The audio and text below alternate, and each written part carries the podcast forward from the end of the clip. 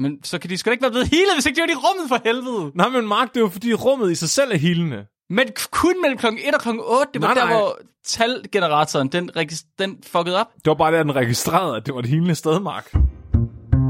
Vi bringer en advarsel. Den følgende podcast handler om vanvittig videnskab. Al forskningen, der præsenteres, er 100% ægte og udført af professionelle. Mark og Flemming står ikke til ansvar for eventuelle misforståelser, men minder jeg om, at de altid har ret. Husk at være dumme.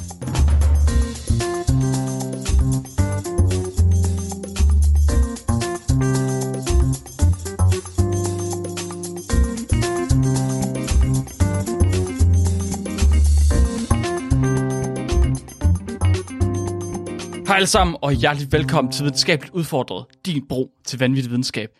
Jeg er en grøn topas, Mark Lyng. Og jeg har alle helbredende hensigter i verden over for jer, Flemming. Flemming, han vil bare gerne helbrede. Det er det, han er her for. Han er her for at, at gøre, for os til at få det bedre. Jeg er her for at helbrede universets sjæl. Universet, sje- er det ikke øh, ambitiøst? Nej, fordi universet er overalt og i os alle. Så du kan, altså, det er alting, og det er ingenting. Så det er samtidig det mest og mindst ambitiøse på én gang.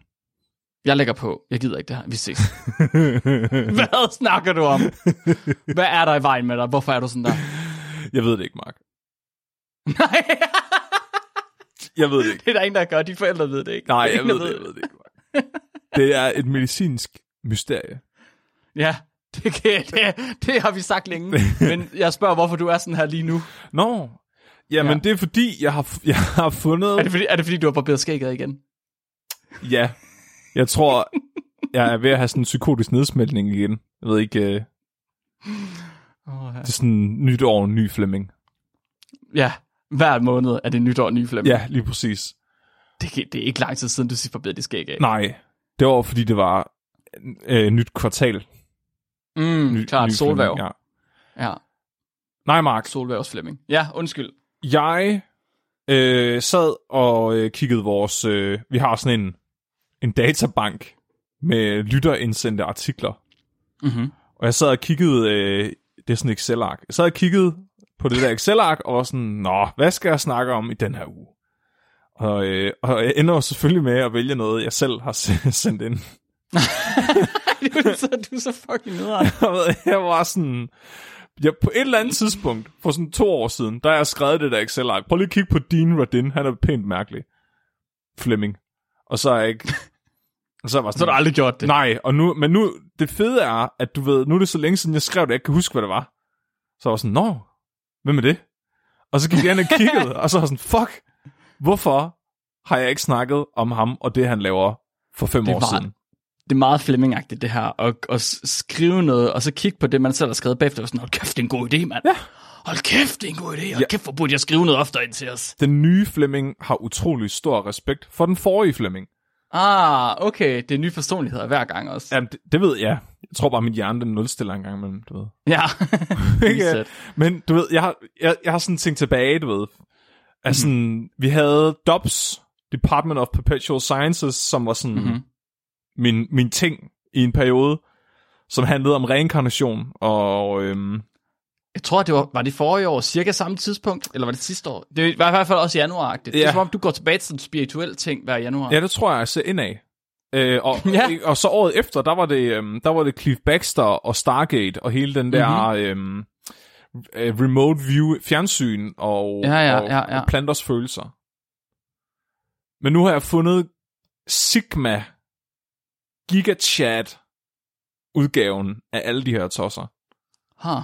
Og han er meget spændende på en ny måde, fordi han er tosset på en måde, som de andre ikke er. Åh oh, nej, Øhm, de, an- de andre var slemme nok i forvejen. ham her, han er uhyggelig, fordi han er den mest tørre akademiker, du kan forestille dig. Han er øh, så kedelig at høre på, at jeg næsten ikke... Jeg var sådan, jeg prøvede at se nogle interviews med ham, og jeg var lige ved at dø. Men så læste jeg hans videnskabelige artikler, og det var en helt, helt anden oplevelse. Fordi lige så kedelig og alvorlig som den her mand er, lige så fuldstændig tosset af hans idéer, og endnu mere tosset af hans forskning. okay. Det er en meget, meget underlig kontrast, jeg ikke har set før. Er han sådan Dr. Jekyll og Mr. Hyde? Lidt? Ja, sådan to personligheder, sådan en spaltning. Ja. Øhm, så var sådan, okay, jeg har fundet en guldmine her. Vi bliver nødt, jeg bliver nødt til at starte stille ud, og så, og så må vi ligesom begynde at bevæge os ind i og komme nærmere i løbet af nogle afsnit på, hvad fuck der foregår her. Okay, okay. Okay. Så i, jeg, gik i gang, jeg, jeg gik i gang med at læse en artikel i dag. Som regel har jeg nogle stykker med. Men, Mhm. mm-hmm. med, og jeg så sidder jeg og overstrækker øh, med gul, sådan, okay, det her i artiklen skal jeg have med, det her det skal jeg have med, og sådan, det er relevant. Og sådan, der var tre sider inde i artiklen, så havde jeg markeret al teksten. Nej. Og sådan, så vi, vi, jeg skal kun have en videnskabelig artikel med i dag. Åh, oh, det okay. Det har vi ikke prøvet i lang tid. Nej, det er meget længe siden. Så, så ja, jeg er lidt spændt på at se, hvordan det går i dag. Spændende. Jeg glæder mig rigtig, rigtig meget til at høre om he- healing. Var det det, du sagde, det var? Det er helbredende hensigter. Er det det, han selv kalder det? Ja, Okay, nice. Jeg glæder mig til at høre Ja, om ja. helbredende. healing intentions. Okay. Eller healing intention. Sure. Ja. Flemming, fortæl mig lidt om Dean Radin. Dean Radin, hans er i dag 71 år. Han er den her meget, meget spinkle mand, med, øh, der er fuldstændig skaldet på toppen af hovedet, og så har han sådan en krans af brunt hår. Og sådan en lille pensel over skæg. Han ligner alles algebralærer nogensinde. Han starter sin karriere som ung med at være koncertviolinist, men beslutter sig på et eller andet tidspunkt for, at det er ikke særlig drip at være violinist. Det er ikke... Undskyld, hvad? Det er- var ikke særlig godt drip at være violinist. Men ved du, hvad der er godt drip? Du er 80. Lige nu. Stop. Jeg, Det må du ikke. Mark, Det må du ikke. Det må man ikke, Flemming. det er det, det, jeg er nede med de unge. Det eneste, du ved, der drypper, det er dig, efter du har stået ude foran toilettet, og ikke har fået rystet færdigt. Den vandhane, du aldrig har fået repareret. Du siger bare, at jeg er super drip. Du skal holde op, Flemming. Jeg er godt drip. Han synes ikke, det var sejt, at det har hørt. Sejt er det ord, vi bruger i vores generation, Flemming. Sådan er det. Svedigt. Sved. okay. God, True. Godylt. Kodyl. Nej, men han fandt noget, der var godt drip. Okay. Og det var elektronikingeniør. Det er fandme noget af et spring, mand. Ja. Fra violinist til elektronikingeniør. Ja, simpelthen. Han er, altså, han er lidt ligesom nogle af de her karakterer, vi tidligere har haft med. Uh, han, han er sådan, han er sgu lidt af det hele. Han er sådan et old school videnskabsmand. Okay, sådan en polymat. Ja. Ja. Ja. Han var træt af, at han ikke kunne sende kon- en øh, forstærker til sin violin. Ja, så byggede han den bare i stedet for. Ja, ja. Så han, øh, han tager en kandidatgrad som elektronikingeniør øh, på University of Illinois. Og bagefter, så tager han selvfølgelig en Ph.D. i psykologi Klart. på samme universitet. Ja. Jeg ved ikke, om øh, universitetet var var opbygget anderledes dengang, sådan så du kunne få, få adgang til en psykologi Ph.D. som elektronikingeniør, men det, det lykkedes ham på en eller anden måde. Det var lige meget. Dengang var der ikke nogen, der spurgte. Du gik bare rundt, og så gik du til timer, og så sagde du, jeg skal til eksamen, og så fik du dit eksamensbevis. Det er jeg overbevist om. Og så var du også lige paleontolog. Præcis. Han øh, starter sin karriere ud med at arbejde på forskellige laboratorier i USA, øh, blandt andet Bell Laboratories, hvor at øh, de kæmpestort laboratorier, der har eksisteret siden 1800-tallet. De har blandt andet været med til at, øh, at pionere transistor, laser, lommeregner osv. Alt mulige elektronik ting. Øh, den her branche befinder han sig i 10 år. Men de næste 30 år af hans forskningskarriere sikrer han sig en af de førende positioner inden for parapsykologien. Og han kalder det selv parapsykologi. Han anerkender, at det er parapsykologi. Okay. Han siger selv også, at han er en øh, pioner inden for forskning i bevidsthed. Åh oh, nej, er han en af dem, der mener, at alting har en bevidsthed, og at ske, en ske har samme bevidsthed som os? Han er en af dem, der argumenterer for at undersøge det, inden vi udelukker det. Okay. Okay, sure. Ja. Han er som sagt, og, og det er det der er med ham, fordi jeg tænkte, hold op. Øh, jeg gik ind og kiggede på hans øh, øh, alle, alle forskere har de her øh, øh, profiler, hvor man ligesom kan se deres body of work. Sådan en, en form for, hvad, hvad vil du kalde det, Mark? En, en net dating profil for forskere? Uh, I guess it's kort CV eller sådan noget. Ja, Forsknings-CV er der nogen, der skriver. Ja. Yeah. der kan man i hvert fald se, hvad en forsker har lavet, og hvor, hvordan det er blevet brugt af andre forskere.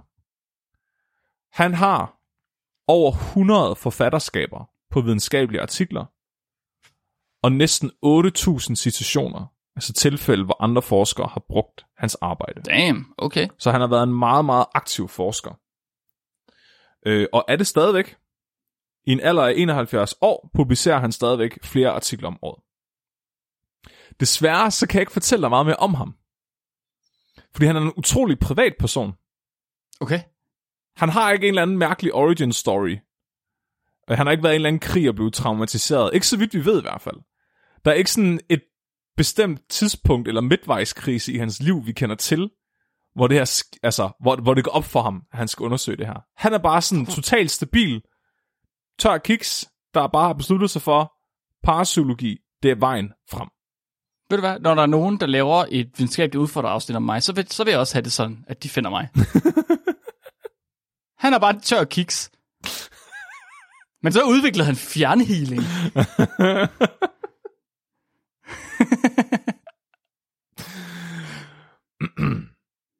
Så øh, det var sådan lidt uoverskueligt at gå i gang med ham. Fordi der var ikke en eller anden sjov sådan, biografi, jeg kunne gå i gang med. Der var ikke en eller anden sådan, du ved, den her karakter er sådan her ting. Jeg var nødt til at gå ind i hans forskningslitteratur, og det har jeg så gjort. Mm-hmm. Og tænkt, 100 artikler, 8.000 citationer, hvor fuck starter jeg henne? Så jeg tog bare og sorterede hans artikler efter, hvor citeret de er. Altså, hvor meget andre forskere har brugt dem. Og så begyndte jeg at gå ned. Okay. Så hans mest citerede videnskabelige værk er en af hans bøger, som han har skrevet. Den er citeret 1427 gange. Okay. Jeg skal lige sige, jeg tror, mit samlede... Øh, jeg tror, jeg har 11 citationer på, på tværs af alle mine artikler, ikke?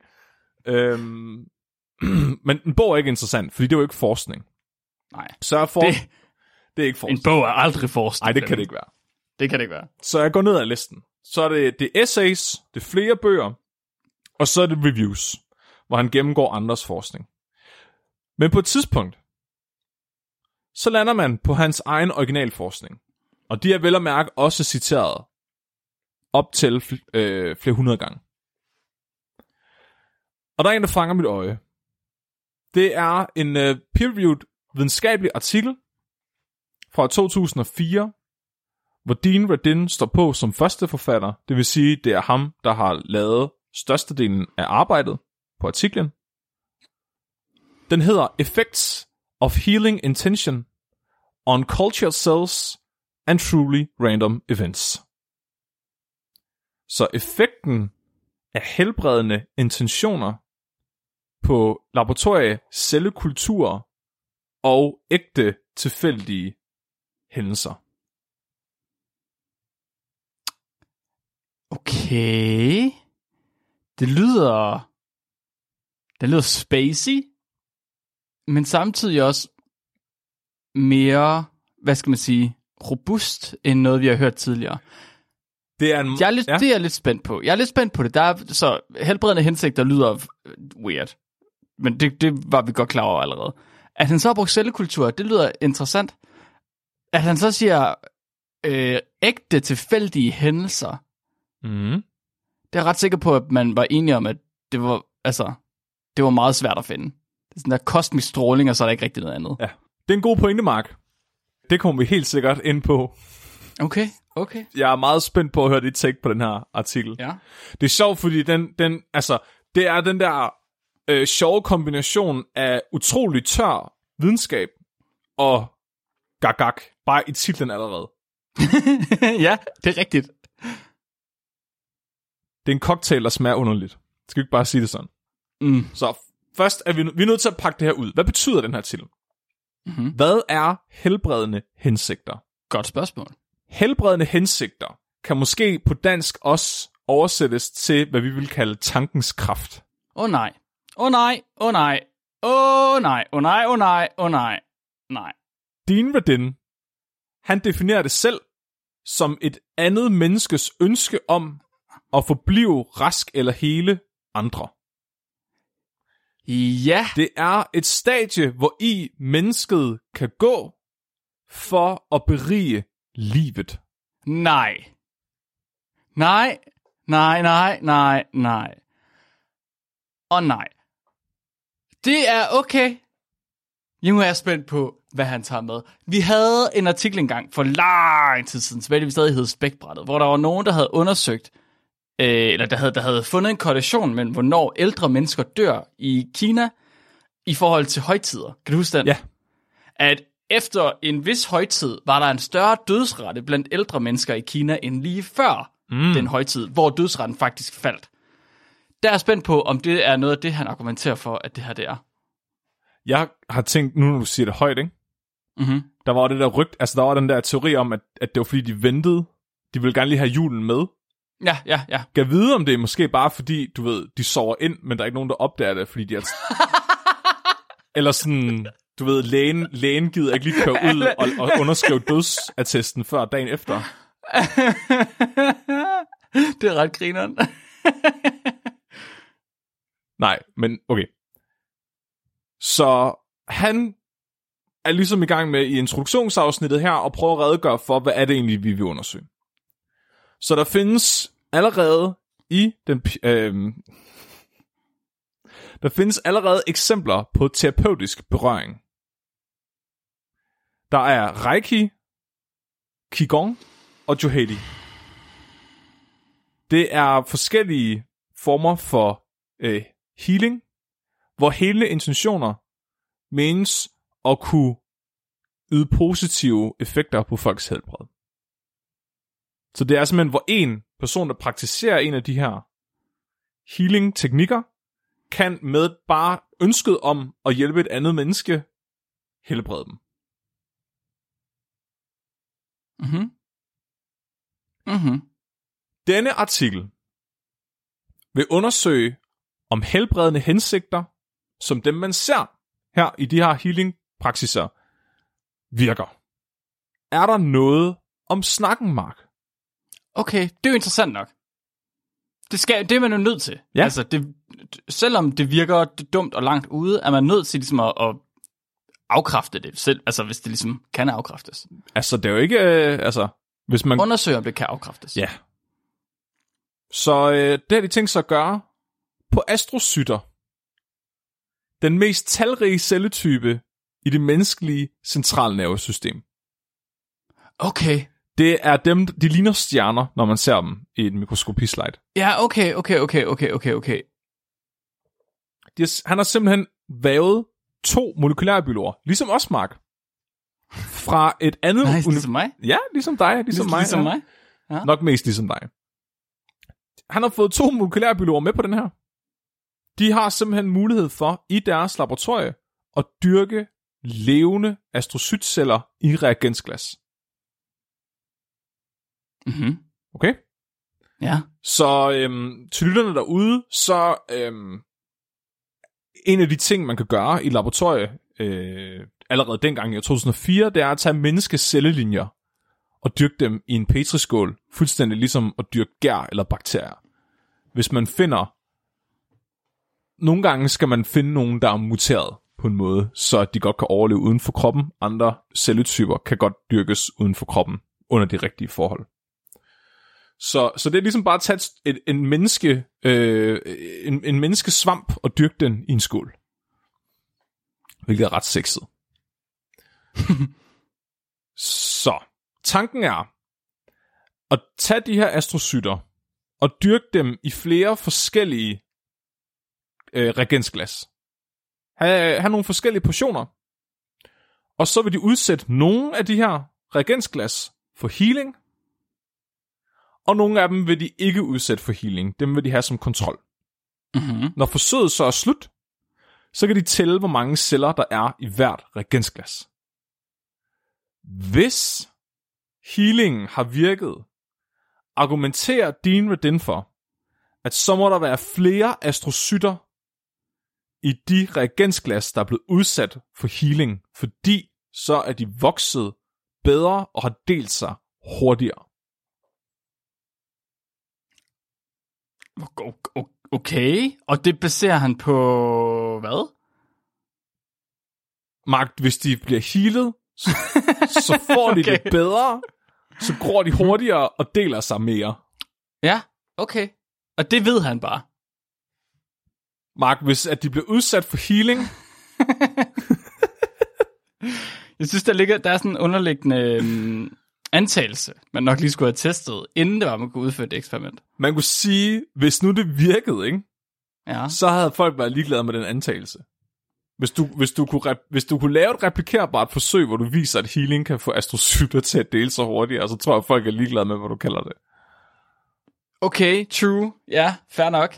Så bliver alle, så kommer der sådan en speciale linje inden for, hvad hedder det, laborant uddannelsen, hvor du skal lære at lave. Hvor de healer, hvor de ja. ringer til folk i telefonen. Ja, nu, nu øh, ikke relateret til det her, så har jeg tilfældigvis kigget på nogle hjemmesider med Reiki, øh, og set, hvad de tilbyder af muligheder. Ja. Og der er rigtig, rigtig, rigtig mange af dem, der tilbyder at øh, telefonheal eller fjernheal. Også dine dyr, så du kan skrive en mail til dem, hvor du fortæller dem, hvad dit, hvad dit kæledyr hedder. Og så, øh, så nogle af dem, de skriver til dig, at så klokken 4 på søndag skal du lige sidde klar i stuen med lille Fido, og så healer jeg Fido fjernt. Andre, de siger, at healing, det transcenderer tid. Jeg gør det bare, og så modtager du den, når du er klar. Det er smart. De kan mange ting, de der healer. Det må jeg sige. Altså, er det egentlig ikke bare os, der er dumme for ikke at gøre det, i stedet for at få at tjene penge? 100 procent. Hold kæft, jeg tror, de tjener styrtende, mand. Men okay, så du har kigget, ja, men det er lidt det, at de gør her også. Men Ja, ikke, de ringer til dem. Nej. De tager telefonen og ringer til astrocytterne. Ej, det er svært. Hallo, er der nogen hjemme? Nej, det må der ikke være, for I, går, I, I har ringet til healing. Ej, okay, de tager det lidt mere seriøst. De tager det lidt mere seriøst, Mark. Så øhm, de hyrer faktisk fem erfarne Johidi healere. Hvad er Johidi? Johiri? Johidi? Det, er, ja. Det betyder renselse af ånden. og er øh, en type energihealing fra Japan. Ja, Jeg har været inde og læst men det. Reiki ikke også det? Øh, jo, det tror jeg det hele er, Mark. Det er krystalhealing, så vidt jeg forstår. Okay, er der ikke noget med krystaller her? Nej, ingen krystal. Nej, så i Johedi, der, katal- der kanaliserer man sit indre lys på patienten gennem hånden. Mm, Så det... så man, er Iron, man er Iron Man. Øh, ja, Ja, det er ligesom Kamehameha, bare med sådan, ja. du gør det kun på folks cancer. en meget præcis kamehameha. Ja. Nej, undskyld, jeg skulle lige til at sige, at jeg havde været inde og slået det op. Nej, den definition, lige læst højt for dig, står i artiklen. Ah, klar, ja, godt. undskyld, ja. Og det her, det står også i artiklen. De mener, at det er en universel kraft i universet, som de kanaliserer gennem menneskelige intentioner. Johedi siges at kunne øge de spirituelle vibrationer i menneskekroppen. Disse øh, vibrationer skulle kunne øge helbred. Tillade ens guddommelige natur at udfolde sig for at modvirke kroppens naturlige tendens til at gå tilbage til lav vibration, skal dette gøres af flere gange. Det står i introduktionsafsnittet. Øh. Det, der, det er bare videnskabsvås. Altså, det er jo Deepak Chopra i en nødskal, det der. Der er bare ord, der lyder som, om, som noget fra en fysikteam i gymnasiet. Og derfor så er man sådan lidt, uh, ja, videnskab. Ja. okay. Så øhm, de her astrocytter skal jo som sagt dyrkes, og der skal holdes liv i dem. Mm-hmm. Og vi har været ret velsignet som mikrobiologer i at have arbejdet med bakterier, fordi de fleste bakterier er pænt nemme at dyrke i laboratoriet. Mhm. Det er som om, de næsten er designet til det, ikke? Menneskeceller, de er nogle fucking cons. De er mega nederne at få til at gro. De vil bare gerne være nogle små kommunister, der danner organer og lemmer og organismer. Og Det er ikke... som om, de kun vil gro i menneskekroppen. Ja, de er simpelthen så, de er så, de er så Vildt fis fornemme, ikke? Altså, åh nej, jeg vil ikke bare gro en petriskål af sovs. jeg vil gerne udgøre centralnervesystemet i en højrestående organisme. Jeg er Gud, siger Dean, fordi han får fat i nogle molekylære biologer, der kan få det her til at virke. Helt specifikt, Mark, så får han fat i en uh, ung molekylærbiolog fra California Pacific Medical Center Research Institute i San Francisco. Det er en ung molekylærbiolog ved navn Ryan Taft, som er øh, i gang med sin kandidat. Han er Ja. på øh, artiklen, sit, øh, hvad hedder det, hans forfatterskab på artiklen øh, står der, at han er en bachelor i molekylærbiologi. Så det er inden Mhm. mm-hmm. han er i gang med sin kandidatuddannelse. Mm-hmm. Med mindre, Mark, med mindre der er en anden molekylærbiolog fra Queensland på samme alder, der hedder Ryan Taft, så er den her Ryan Taft senere gået hen og blevet vicepræsident af Scientific Research for Illumina Incorporated. Shut the fuck up. Hvad? Åh, oh, slap af. Ved du, om det er ham? jeg har været inde og dobbelt og triple check. Jeg er så sikker på, at det er ham. Det er syret. Han, er, han har den rigtige alder, han har det rigtige navn, han har sin uddannelse fra det samme universitet, og han har arbejdet de samme steder. Han er, altså, Okay, okay, okay, så grunden til, at vi synes, det er vildt, det er fordi Lumen er sådan en gigantisk øh, virksomhed, der sælger sekventeringsmaskiner, som er, man kaldte det for Next Generation Sequencing, da det kom frem. Det er det, der har gjort, at sekventering er blevet så billigere ved at kunne sekventere det menneskelige genom, stort set. Det er basically Illumina. ja, Basically. ja. Der er andre også, men de er meget, meget, meget store spillere på, på den bane. Ja. Nå, Og han er, det han er vicepræsident for Scientific Research hos dem nu. Okay, og han har simpelthen, øh, han har lige groet nogle astrocytter til til herr Bing Bong. Dr. Bing Bong, undskyld. Mark han har ikke kun groet astrocytterne, han har også faciliteret hele eksperimentet sammen med healerne. Han har ikke selv healet, vel? Nej, Fuck, jeg har, lyst, jeg har virkelig lyst til at tage kontakt til ham. jeg var, jeg var, jeg var lige ved at skrive til ham på LinkedIn i dag. Det, fuck, det kunne være grineren, ja. Ja. hvis han havde svaret tilbage sådan, det, det, det er ikke noget, jeg, jeg var meget ung. I må ikke, det var, jeg var ikke engang færdiguddannet. Det er virkelig sjovt, fordi når du går ind på hans ResearchGate og hans Google Scholar, Ja, så, den, så står den ikke på hans uh, liste. nej, selvfølgelig gør han ikke det. Jeg tror, det er lidt ligesom Sigmund Freud havde det med åleklunkerne. Han bare sådan prøver at glemme. Sikkert. Ja. Så Ryan her, han står simpelthen for at facilitere det her eksperiment, hvor healerne de skal prøve at få menneskelige nerveceller til at gro bedre. Så øh, det her forsøg, det skal forløbe med healing over tre dage. Fordi, som sagt, så skal de her vibrationer øh, opretholdes, så at den guddommelige kraft i mennesket kan bestå i nervecellerne. så de, øh, Sådan nogle sindssyge sætninger, du siger nu. Ryan han står for det første, han, så Ryan han sætter øh, for det første astrocytterne i gang med at gro i, øh, i, i California Pacific Medical Center i San Francisco, hvor han er i gang med at tage sin kandidatgrad. Mm-hmm.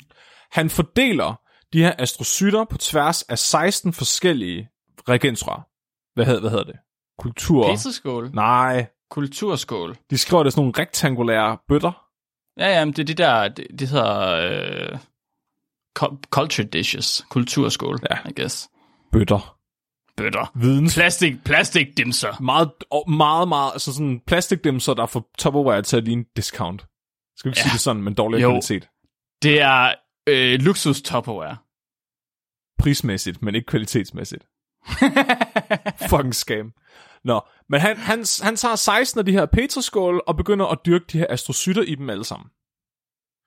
De bliver alle sammen sat i den samme inkubator på cellebiologisk laboratorie. En inkubator er bare et fancy ord for en stort varmeskab. Forsøget bliver double blinded, Mark. Så det vil sige, at mm. hver petroskål får en femcifret nummer, som er genereret tilfældigt. Hvad er peterskål for ikke at vide, hvad den anden peterskål er? Præcis. Men vigtigst af alt, så ved Ryan ikke, hvad der har været. Det er vigtigt. Dean ved heller ikke, hvad der har været. Også vigtigt. Yes. Hvad med healerne? De fatter ikke en skid af noget som helst.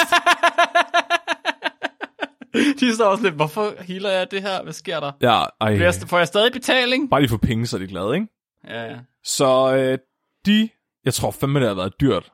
Det har sikkert været dyrere at få fire Johidi healer i tre dage, end det har været at dyrke ast- menneske astrocytter i et klinisk Faktisk, laboratorium. jeg kunne godt tro, at du har ret. Ja.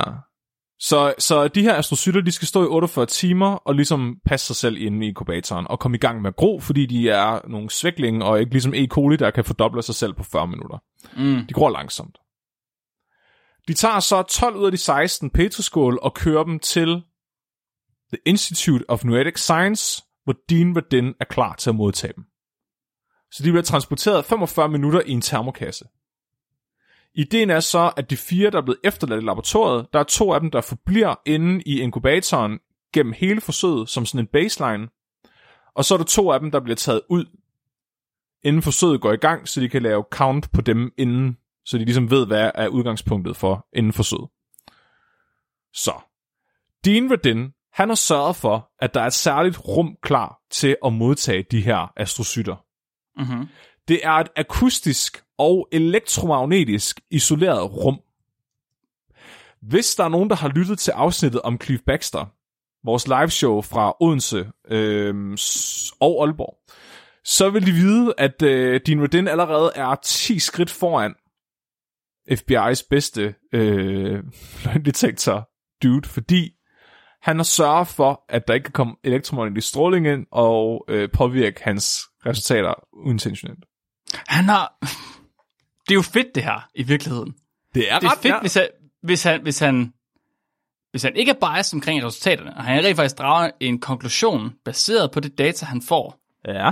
Så er det, det er godt, altså, det virker meget fedt, det her, som ligesom at få testet, om det rent faktisk er en ting eller ej. Det er meget, meget grundigt. Det er meget sige. grundigt. De her øh, reagensglas, petriskål, de bliver delt op i tre hold af tre petriskål. Seks af dem skal heales, og tre af dem bliver så kontroller, der ikke bliver healet. Men Mark, det er jo double-blinded. Mm-hmm. Så det vil sige, at der er ikke nogen, der må finde ud af, hvad for nogen bliver healet, og hvad for nogen, der ikke bliver healet. Så det, de gør, det er, at de har lavet et schema, hvor der står, på det her tidspunkt, så skal Ryan tage de her tre petriskål med de her tre numre, stille dem ind i det akustisk sikrede, elektromagnetisk isolerede rum, og så gå. Og så, Så måske så kommer der en healer ind eller ej. han ved det ikke. Nej. Og healerne, de ved heller ikke, hvad det er, de healer. Ah. Okay? Ja. Så, så på den måde får de lavet et schema, så at seks af reagensglassene bliver healet, og tre af dem ikke bliver healet, men der er ikke nogen, der ved, hvad der er hvad, medmindre man har adgang til det schema, hvor der står, hvad der er hvad. Fedt. Ja, okay. Hvem har det?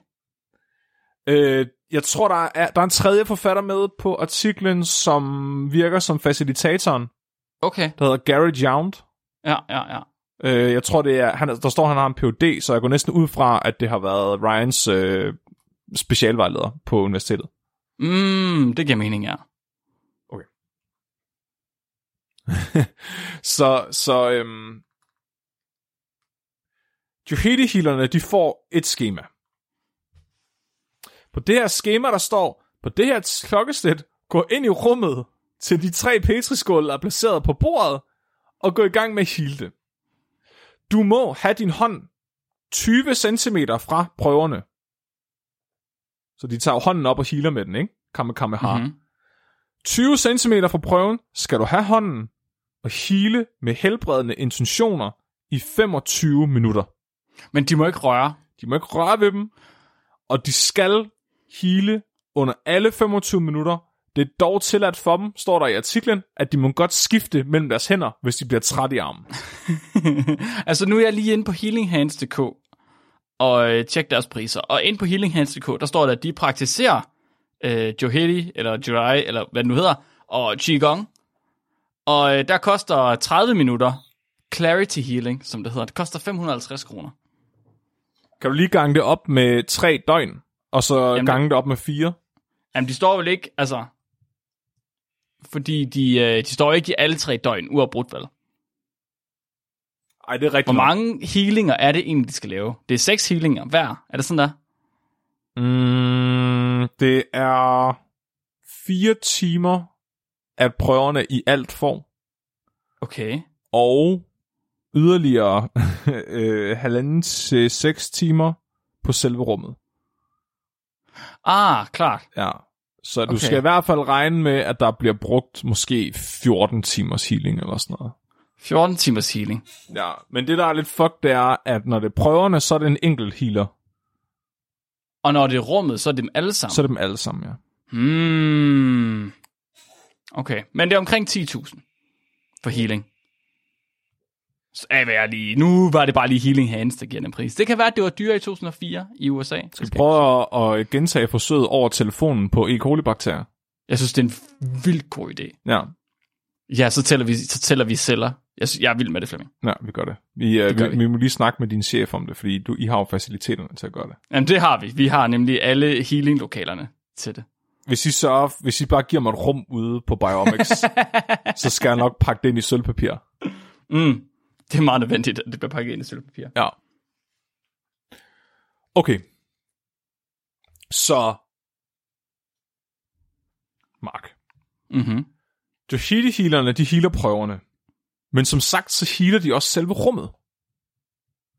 Fordi på deres schema, der står der også en gang imellem, nu skal du gå ind i det tomme rum. Der står ikke nogen prøver, men, det, men I skal gå ind alle sammen, sammen. Tre healer ad gangen. Og så skal I hele rummet i 75 minutter i fællesskab. Det her, Mark, det er for at styrke rummets effekt på healing-processen. Fordi forskningslitteraturen har allerede flere cases, der viser, at for eksempel religiøse steder oftere er øh, gerningssted for mirakler. okay, og hvad kom først? Høn eller ægget? Tre af de fire artikler, han citerer i den her del af artiklen, er han selv øh, hovedforfatter på. Klart, selvfølgelig. Ja, okay. Så det er simpelthen for at sikre sig, at rummet har de optimale forhold til at kunne helbrede øh, og facilitere mm. helbredningen, så, de, så rummet, Det- rummet ikke... Det skal, lige, det skal lige primes. Det skal primes en gang, så det kan lave mirakler. Det er det, jeg hører. Altså, der er en... Oh, jeg ved ikke, hvad jeg skal sige der. Der var en ting, jeg tænkte på med det samme. Normalt med de her menneskecellelinjer, som man dyrker i laboratoriet, så er det jo nogen, der kommer fra en cancer. Ja.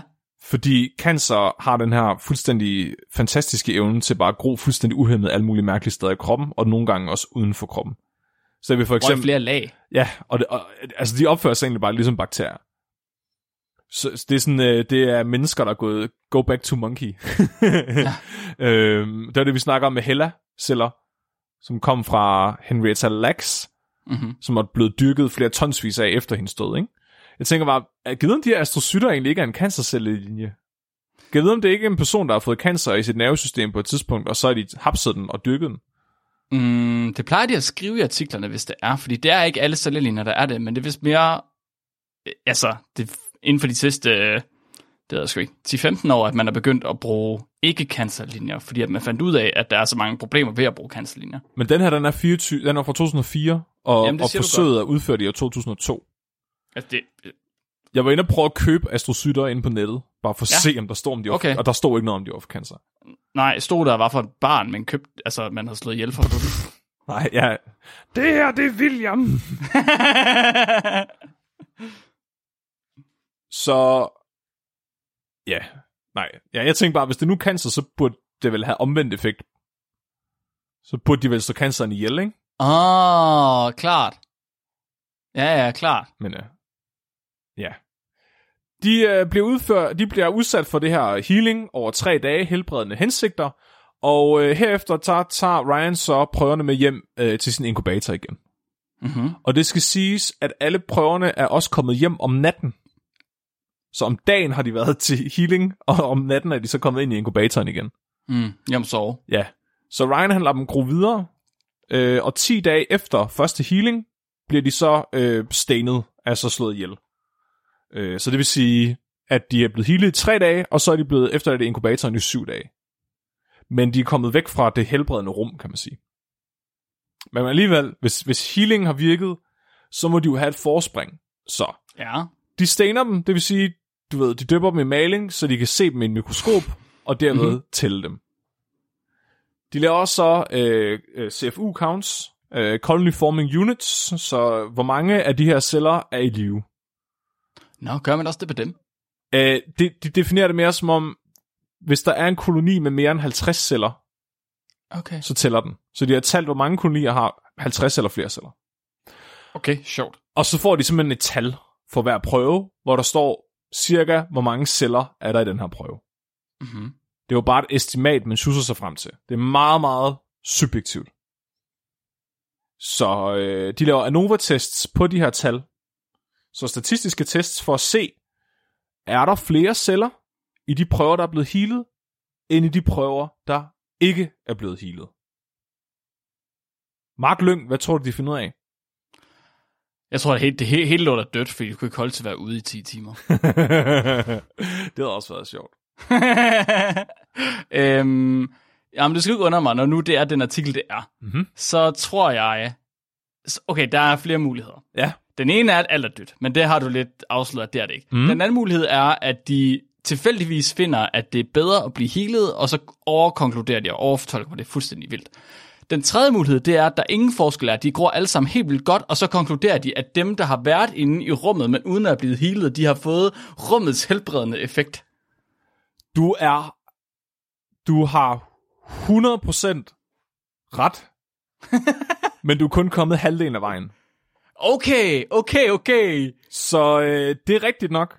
Der var ikke nogen signifikant forskel på de prøver, der er blevet healet, og de prøver, okay. Der ikke var blevet healet. Mm-hmm. De laver statistik og finder ud af, at de har en p-værdi på 0,45. Det, ja.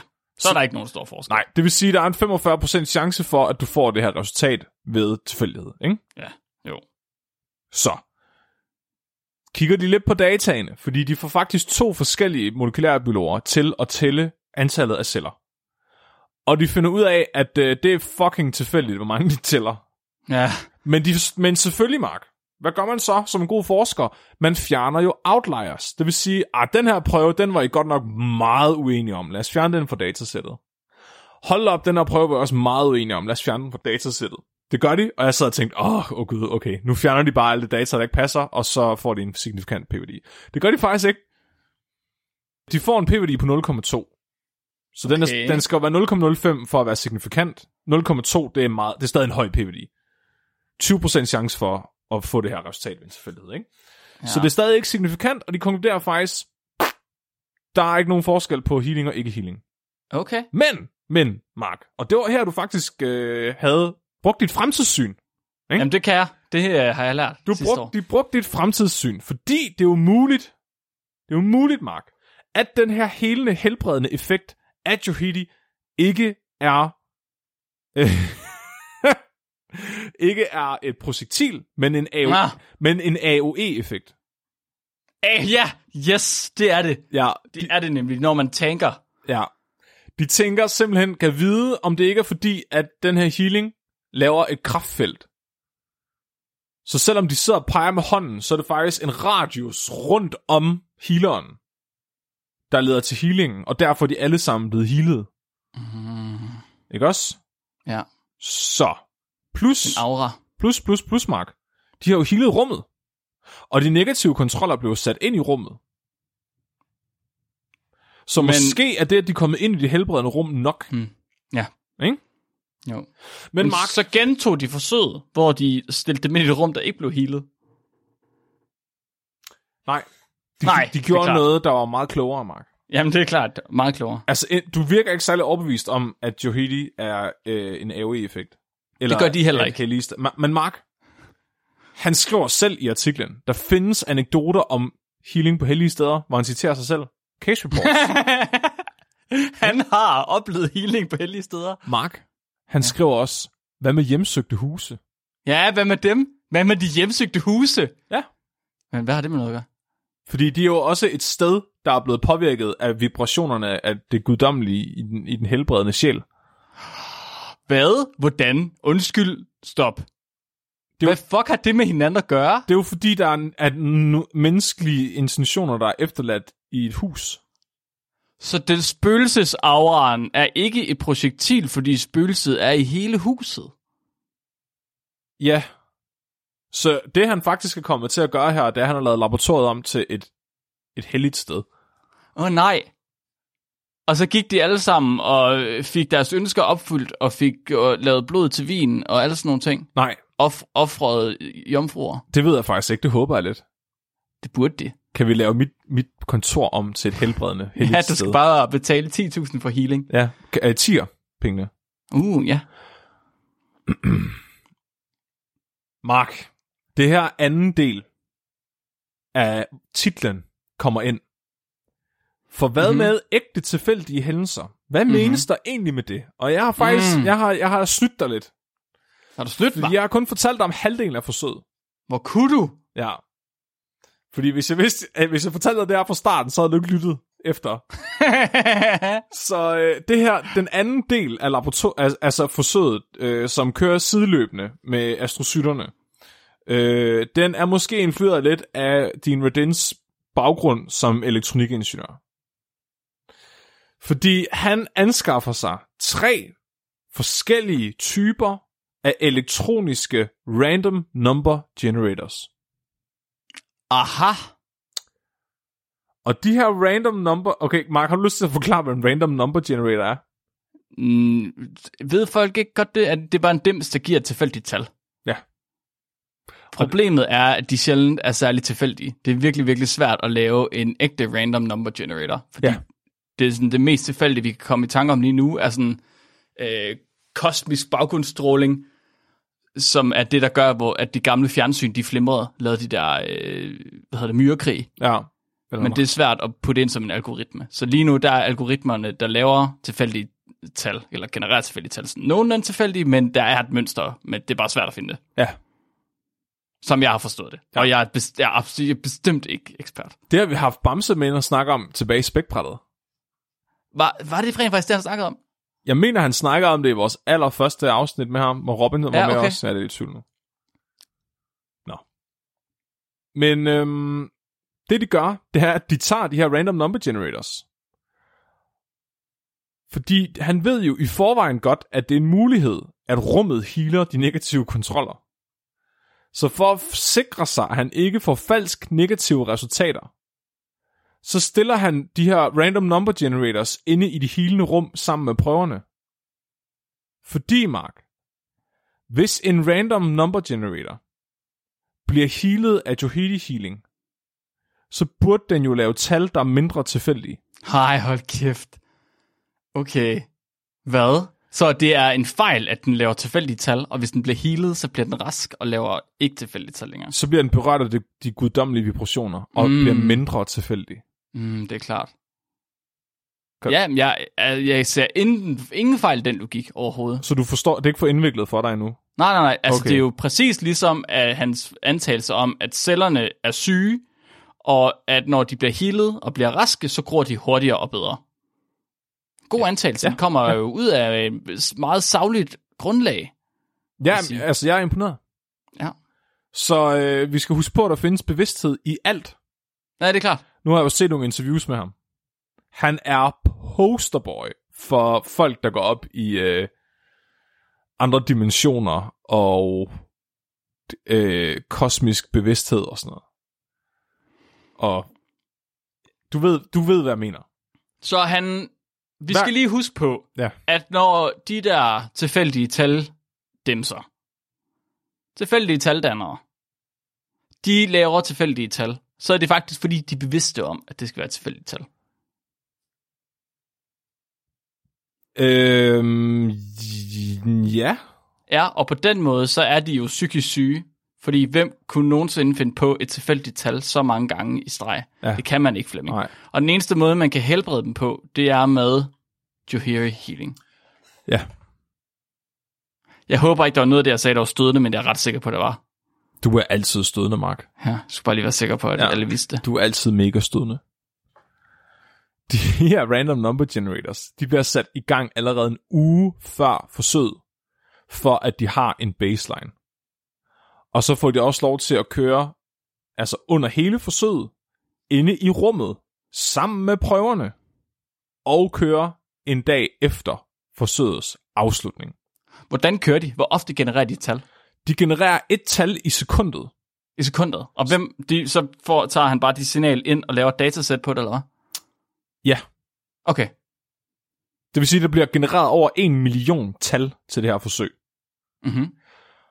Og de gør så det, at de kigger på de her tal, med et sliding window på 12 timer, det vil sige, de grupperer alle de her tal i 12 timers intervaller, og så udregner de en Z-score. Og den her Z-score skulle angiveligt give et udvikle sådan pointsystem, der fortæller, hvor tilfældigt er det her 12 timers vindue.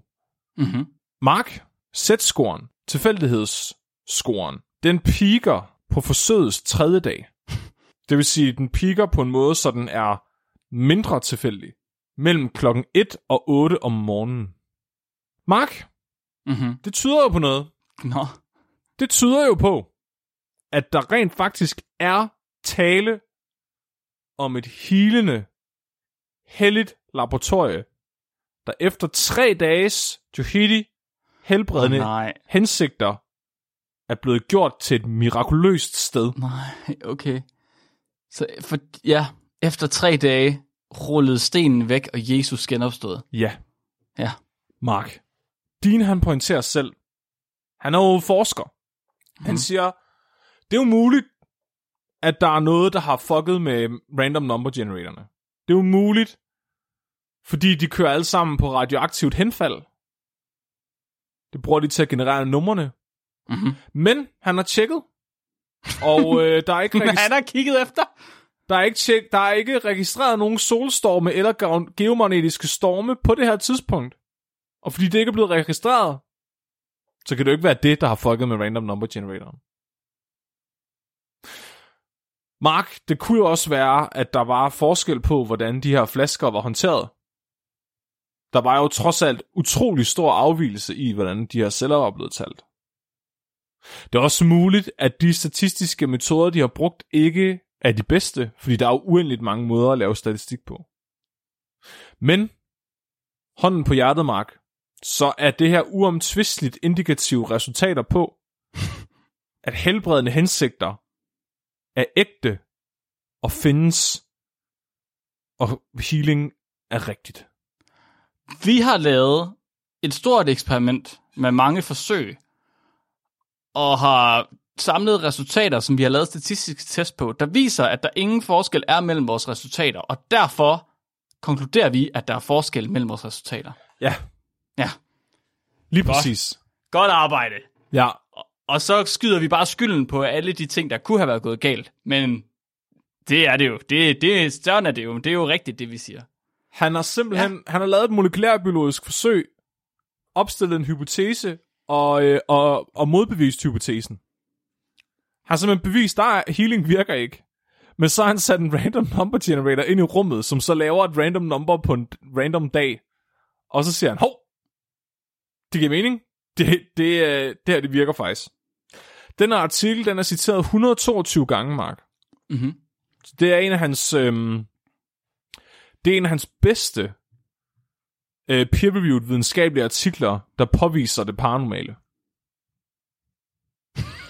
det er ligesom alle de andre artikler, der har fundet, at påvise det paranormale. Han er en af de førende autoriteter inden for det her, og folk hiver hele tiden fat i ham for interviews, for ligesom at bevise, prøv lige se her, han har en PhD, han har lavet peer-reviewed fucking bulletproof forskning, Bulletproof. der beviser, at healing er ægte. Ej, okay. Og det er så her, Mark, at jeg bliver nødt til at fortælle dig, at vi er kun lige gået i gang. Fordi så gik jeg ind og kiggede på, hvad fanden laver din egentlig i dag? Hvad laver han? Mark, han er executive editor for Elsevier. Et journal, Elsevier har. Elsevier er egentlig sådan ret respekteret videnskabelig t- øh, tidsskrift, eller sådan en gruppe af tidsskrifter. Publikationshus. Ja. Vidste du godt, at Elsevier har et, øh, et blad, eller et videnskabeligt tidsskrift, der blev udgivet seks gange årligt, der hedder Explore The Journal of Science and Healing. Oh god. Oh god. Dean Radin sidder i spidsen for det her Elsevier Journal. Okay. Og jeg har lige fundet en fucking guldmine af forskning, der er endnu mere gakket end det her. Og endnu mere hokus pokus-agtigt. 2024 bliver godt over, Mark.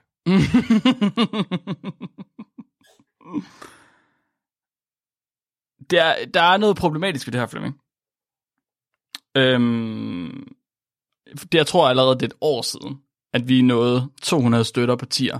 Og i forbindelse med, at vi nåede 200 støtterpartier, så var der nogen, der havde sagt noget med, at jeg tror, at min tur til at gøre noget, fordi Flemming han havde gjort noget sidste gang. Og så skulle jeg jo ud og have fundet ud af noget healing. Det var meningen, at jeg skulle øh, se, om jeg kunne blive overbevist af det der healing. Men du har fandme ikke talt deres sag særlig godt i dag. Var det ikke meningen, du skulle have gjort det inden årsskiftet? Kommer det ikke til at have konsekvenser, at du ikke har gjort det endnu? Skal du, skal du så ikke afsted to gange? Er det ikke det, du skal? Nej, fordi man kan bare ringe til dem på telefonen. Ah, Man behøver slet ikke, man kan bare ringe til dem på telefonen. det husker jeg ikke, som om det var det, du lovede. oh, Var det aftalen? Var det ikke noget med, at du skulle tage afsted og møde op fysisk og tage noter? Hvis man skal, hvis man skal lave, hvis man skal på et kursus, Ja. så er det sådan en fire ugers event ting. Ja. Ja. Hvor langt, de fleste- altså, det tog mig et halvt år at lære at spille harmonika. De fleste steder, der skal man selv have madpakke med. Så kan du få lov til at stege din løg selv. Din fucking freak. Jeg overvejer lidt, om jeg skal blive øh, Reiki, øh, level 3 Reiki Master. Det kunne være fucking sjovt. Jeg tror, det er ret dyrt. Jeg tror, det er rimelig dyrt. Ingen jeg tror, kvaler, det er ret stor, Jeg tror, det er en ret stor øh, del af den måde, de tjener deres penge på. Jeg kunne ikke forestille mig en mere fornuftig måde, hvorpå vores 10 penge skulle bruges. Nej, det er også rigtigt. Det er en, invest- 100.000 det er på en, Reiki Master til Mark. det er en investering i podcasten, Mark. Og i din investering fremtid. i mig, i min fremtid. I min, jeg kommer aldrig til at kunne dyrke menneskeceller, hvis ikke det er, at jeg bliver reiki healer. Dine guddommelige vibrationer kommer op på et helt ny, nyt niveau. Altså. Jeg er spændt på, om din gennemgang af healing på den her måde, om det kommer til at give mig et solidt bagland, en, en baggrund, for ligesom at kunne komme ind og så øh, forstå, hvad det er, de fortæller mig. Du møder op, og så er du allerede mere kvalificeret, end de er. Men det var jeg jo i forvejen. Nej, nej, nej, du er mere kvalificeret inden for healing, og det er alternativ, fordi du har hørt på så mange peer-reviewed artikler om det. at du Jo, bare, det- undskyld okay. mig, men vidste du godt, at du, du, du. du kommer til at være så irriterende. Hvad var det? Jeg forst- okay, den der, den der øh, tilfældige talgenerator, Mhm. den var lige pludselig kommet med noget, som ikke var tilfældigt inde i rummet på et eller andet tilfældigt tidspunkt. Ja. Har jeg ret i det? Ja. Der var, det var ingen sammenhæng til noget, de havde gjort på noget Nej, tidspunkt. nej. nej. Det var, det var mellem Hvor- klokken 1 og 8 om morgenen. Hvor kom den del af titlen fra? Der stod ægte tilfældige hændelser. Det er fordi, det er en tilfældig hændelse, når den laver et tilfældigt nummer. Ja. Så det de, det, de påstår, det er, at Johidi Healing kan gøre tilfældige events mindre tilfældige. Okay. Og, Og det mener de er et mirakel. ja, Ja. Er det ikke definitionen af mirakler? Det kan da godt være, det ved jeg da ikke. Og, og der i forlængelse af betyder det jo også, at alle de astrocytter, der har været inde i rummet, er blevet healet. De er bare alle sammen blevet healet så meget, at man ikke kunne se forskel på, om de ikke var blevet healet eller ej. Var de derinde mellem kl. 1 og kl. 8 i rummet? Mm, De sov vel alle Nej, sammen mellem og øh, ja, de var i inkubatoren på universitetet 45 minutter derfra. Men de var ikke inde i rummet. Nej. Men så kan de sgu da ikke være blevet healet, hvis ikke de var i rummet for helvede. Nej, men Mark, det er jo fordi rummet i sig selv er healende. Men kun mellem kl. 1 og kl. 8, det var Nej, der, nej. hvor talgeneratoren, den, den fuckede op. Det var bare der, den registrerede, at det var et healende sted, Mark. Øh, Står der, oh, ja, undskyld, jeg bliver ved med at dykke ned i den her, fordi jeg synes, det er noget fjollet data. Har de, har de øhm, tal på, hvor mange 12-timers vinduer de har? Øh, ja.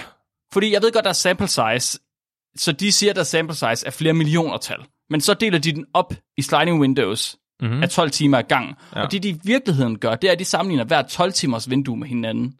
Ja. Ja. Så du er nødt til at sige, at det her 12 timers vindue er mere øh, tilfældigt end det her 12 timers vindue. Ja. Baseret på den der set-score. Ja. ja. Og hvis de så kun har 10 12 timers vinduer, så er det jo lige pludselig ikke så mange datapunkter længere. Vil du se uh, grafen? Endelig. Jeg elsker grafer, Flemming. Du ved, jeg elsker grafer. Så det her, det er øh, sætscoren over tid. Og så er der markeret, hvornår eksperimentet forløber. Og der kan du tydeligt se den piker under eksperimentet. Men du kan endnu tydeligere se det, når de laver om på sætscoren, så er det en composite sætscore i stedet for, Mark. Er du overbevist? Nej, overhovedet ikke engang en lille smule. Hvor er... Ah, okay, det var den, der du sendte. Og der er også en kumulativ sætscore.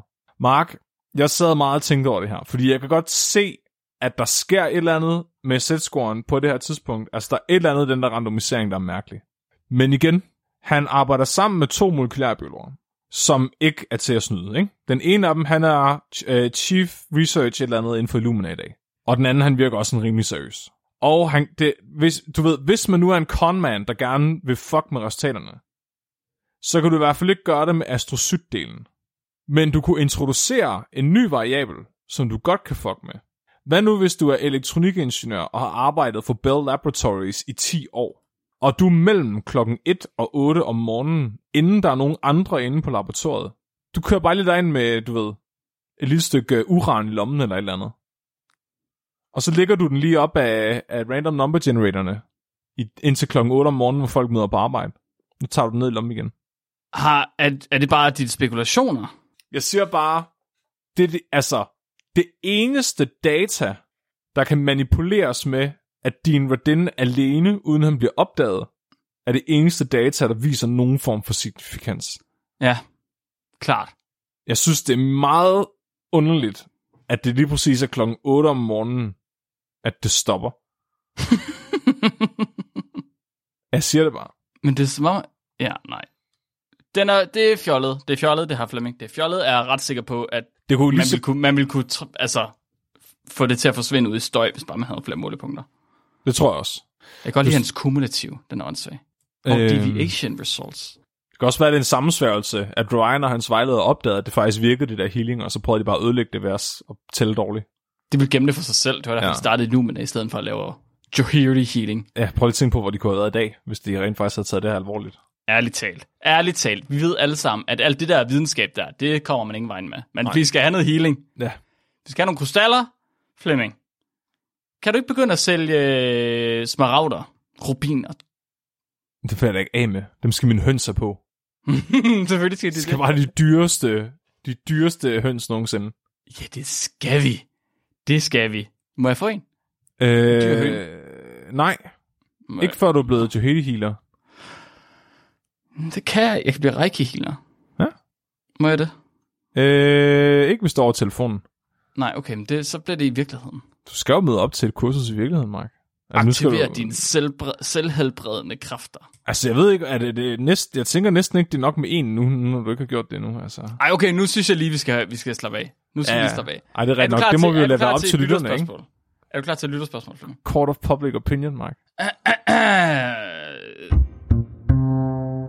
Skyboy på Discord har sendt det her spørgsmål ind. Hvorfor stønner ældre mænd så meget i sauna? Det er godt, men så godt er det altså heller ikke. Gør de det? Det vidste jeg heller ikke. Jeg har aldrig været i sauna, eller jeg har været det en gang, og jeg skundte mig Har ud. du aldrig været i sauna? Jeg var, nej, jeg kan ikke tåle, jeg kan ikke tåle det. Jeg, vil- jeg vil falde om. Det, hvad snakker du om? Selvfølgelig kan du tåle det. Det nej, var varme. det kan jeg ikke. Jeg var i sådan et onsen i uh, Japan, som er sådan. Ja. et sauna-hus. Og jeg var ved at dø. Jeg var lige ved at falde om. Jeg var sådan, løb ud derfra igen. Jeg kunne ikke være derinde. Vi, fuck spørgsmålet. Hvorfor fanden kan du ikke tåle sauna? Hvad sker der? Det ved jeg ikke, det kan jeg bare ikke. Det er for varmt, Mark. Min krop... Det er for varmt. Ja. Fucking Hvor ulækkert. varmt skal det være, før det er for varmt? Du kan ikke bare sige, at sauna er for varmt. Sauna har forskellige temperaturer. Det var i hvert fald Er det, sådan, er det sådan, så snart du træder ind i en sauna, så vakler du og falder om? Åh Ja. oh, nej, sidder træ på væggene. Ja. Ah, Lige præcis. en ovn med lavasten. Det ved jeg, Max. Så er du nødt til at svare på spørgsmålet, hvis du kan tåle at gå Det i er sgu sauna. da mærkeligt. Du kan ikke bare Nej. sige, at du ikke kan tåle sauna. Jeg kan ikke tåle varme, Mark. Det er fandme... Hæftigt godt, du ikke var i Singapore. det er derfor, Det er fordi... Jeg kan ikke tåle klima, der er, det vil for meget for Tåsingens klima. Det er fordi, grunden til, at ældre mænd, de stønner så meget i sauna, det er fordi, at de alle sammen er, øhm, de har det alle sammen ligesom Flemming. Flemming, han er bare noget skridtet videre. Han er, Flemming, han er så gammel. Flemming, han er så gammel, at han er nået til det punkt, hvor han bare falder om. Men de her ældre mænd, de har træner sig selv i at holde ud i saunaen. Så de, de, de er udholdenhedstest, hvor de bliver siddende derinde, og så siger de, for ligesom at prøve at undgå at falde om og dø. Ligesom Flemming han gør. Fordi Flemming han falder bare om og dør i en fucking sauna. Hvad sker der? Måske stønner de bare kun af Skyboy. Måske er der et, et bias. Ja, okay. Jeg vil gerne vide, om der er andre, der har samme observation, fordi du har jo ikke. Vi har, Nej, kun en, ikke. vi har kun en på en. Jeg vil gerne vide, er der andre, der oplever, at gamle mænd også stønner af dem, når de går i sauna, eller er det kun... kære Er det, er det i bestemte saunaer? Er det altid i svømmeklubben? Er det kun én person, der gør det? Er det, er det Karsten? er det Karsten nede i Åbybro Svømmeklub? Der er stønner, når han er i sauna, fordi så synes jeg, du skal finde en anden svømmeklub at gå i. For fanden, Karsten. Ja, der er andre steder, man kan tage hen i stedet for. Åh, Åh oh, nej, det skal vi ikke have. åh. Det var et Er godt det, spørgsmål. er, det, er det kun ved specielle ting? Hvad hvis man hælder... ved- Det ved jeg ikke, du ved, Flemming. Der er nogen, der hælder pebermynteolie på sauna. Hvad? Ja, så bliver det rigtig ubehageligt. Det er Hvad? sådan noget, det stikker i øjnene. Hvorfor gør man det så? Fordi at der er nogen, der godt kan lide, at det gør ondt. Ja. Hvorfor går man i sauna? Det er faktisk et godt spørgsmål, jeg ved det heller ikke. Det er virkelig spillet af et godt skur. Og sædertræ. Men det er jo ikke, det er jo ikke, hvad skal du bruge til skur til en svømmeklub? Hvorfor vil man gerne svede? Fordi at, det ved jeg ikke. Det er et godt spørgsmål. Hvorfor? Men Mark- du løber da også nogle gange. Du Ja. sveder den, når du løber. Ja, Hvorfor og når jeg drikker gerne- meget kaffe. Okay, når du, når du er på toilettet. Ja, Så hele tiden. Du sveder faktisk hele så tiden. græder jeg. It's a state of mind. Men Mark, hvorfor Ja. vil man gerne svede? Hvorfor vil man gerne gå i en sauna? Hvorfor gør folk sådan noget unaturligt noget? Sagde ham, der har haft diarré i seks år i streg. Det er en livsstil. Og rimelig unaturligt.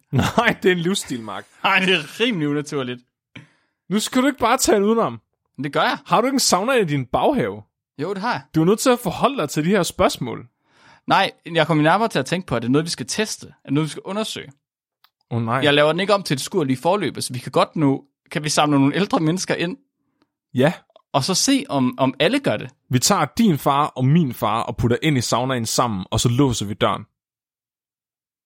Hvorfor, hvorfor låser vi døren? Fordi ellers så stikker de af. Hvorfor tror du det? Fordi de bliver jo bange for det homoerotikken i at sidde og stønne. Nej, nej, nej, nej, nej, nej, du tager fuldstændig fejl. Fordi grunden til, at ældre mænd de går i sauna, det er fordi, at de skal bevise, at de er hårdere end de andre mænd, der går i sauna. Så når man først er gået derind, så kan de ikke gå ud igen. De går ikke ud, for de den sidste, og det, du ved, det bliver sådan en ond spiral. Jeg er lidt spændt på at se, hvem der vil løbe ud først så. Du behøver faktisk ikke, du, du, det er lige før, du kan lade døren stå åben, men hvis du gør det, så råber de af dig, luk døren, har for koldt, hvilket er en anden ting. Men hvis du bare lukker døren efter dem, så kommer de aldrig ud igen. Det er faktisk, altså det er ligesom, øhm, det er ligesom sådan, sådan hund, hvis du, hvis du stiller en, en port, en låge for en hund, så tror den også, at den er lukket inden, selvom porten står åben. Du siger nogle meget kloge ting lige nu, Mark. Ja, ja, ja. Prøv at høre. Jeg er meget mere ude i sådan noget, min far er stærkere end din far. Min far, han dør i saunaen senere end din far. Men det er også det, jeg siger. Det er jo det, jeg siger, men det er dem selv, der gør det. Nå. De gør det selv. Jeg tror, okay, han har, hvis jeg har arvet genetikken fra ham, så er han faktisk, så er det nok en ret dårlig konkurrence. Ja, det tror jeg faktisk, det er. Ja. Jeg har sådan en idé om, Uffe, han er sådan en Terminator 2-robot. Han vil aldrig give op. Aldrig nogensinde. Du, Nej. ikke, om du kunne, ej, du kunne ikke lokke ham ud. Nej, han er faktisk, han døde faktisk dengang, han fik punkteret sin lunge, den der tyr. Han er bare for stedet til at falde om. Ja. Det er ligesom, Det det, er der, det er ligesom rottyer, der bare løber videre, efter de er blevet kørt ned. ja. ja. Det er sjovt sagt. Åh, tak for spørgsmålet, Skyboy. Det var virkelig godt. Åh, Flemming, det er det nye år. Simpelthen. Hele året. 2024. Here we come for you med Dobbs version 3. Nu har jeg fundet Hvad skal der ske det nye år, Flemming? Hvad har vi gang i? Ej, nu stopper du. Du har ikke engang lavet det, du skulle sidste år, Mark. Nu? Hvad laver vi i det nye år? Jeg ved det ikke, Mark. Skal vi bare hygge? Skal vi have et helt år, hvor vi bare hygger? Jeg vil gerne have... Vi skal lave Bayer-studiet færdigt. Vi skal skrive artiklen. Oh, fuck. Og, Okay. vi, og vi skal gøre, hvor, og vi skal lave vores studie sammen med Sabrina. Ja. Det er det, det, er det der står på mit program. Du har et rimelig pakket program. Og så vil jeg rigtig gerne ud og holde så mange live shows, som jeg overhovedet kan få lov til. Fuck ja, yeah. også mig. Den er jeg med på. Vi vil gerne til live shows. Det kan vi kun komme, hvis der kommer nogen til det live shows. At, Så, så gå ind og køb nogle billetter til de her live shows der, og så ses vi. Det bliver pisse hyggeligt og pisse sjovt. ja, Man behøver ikke være hverken et ulækkert, gustent eller mærkeligt menneske. Man må godt komme alligevel. Ej, det ved jeg ikke helt. Jeg er der også, men behøver ikke, det, det er ikke kun Flemming, der er der. Jeg er der også. Nå, Jeg kan have de andre. du prøver at vinde alle de normale mennesker over nu. Ja, skal vi ikke gøre det? okay, ja. I, må, I andre må være normale og private sammen med mig. Ja, okay. Det synes jeg er en god idé. er en Man må gerne være et kustent, ulækkert og mærkeligt menneske. Man må er også aftale. gerne være, være normal. Good, Flemmo. Tak for, øh, tak for afsnit i dag. Jeg glæder mig meget til at høre mere om din Redin og hans healende kræfter Og explore. og explore. Er du klar til et dyrefakt? Ja. Den er så den af Mette. Og Mette, hun har skrevet ind, at kaniner, de har fem fingre på hver forpote, men kun fire tær på hver bagpote. Genetiske misfoster. De er faktisk et forkert dyr. Ja, de har gjort noget forkert. De har, de har været onde mod Gud. Ja. Og så sagde Gud, nej! Kun fire tær! Mit navn er Mark, Jeg er Flemming. og du er blevet videnskabeligt udfordret. Husk at være dum.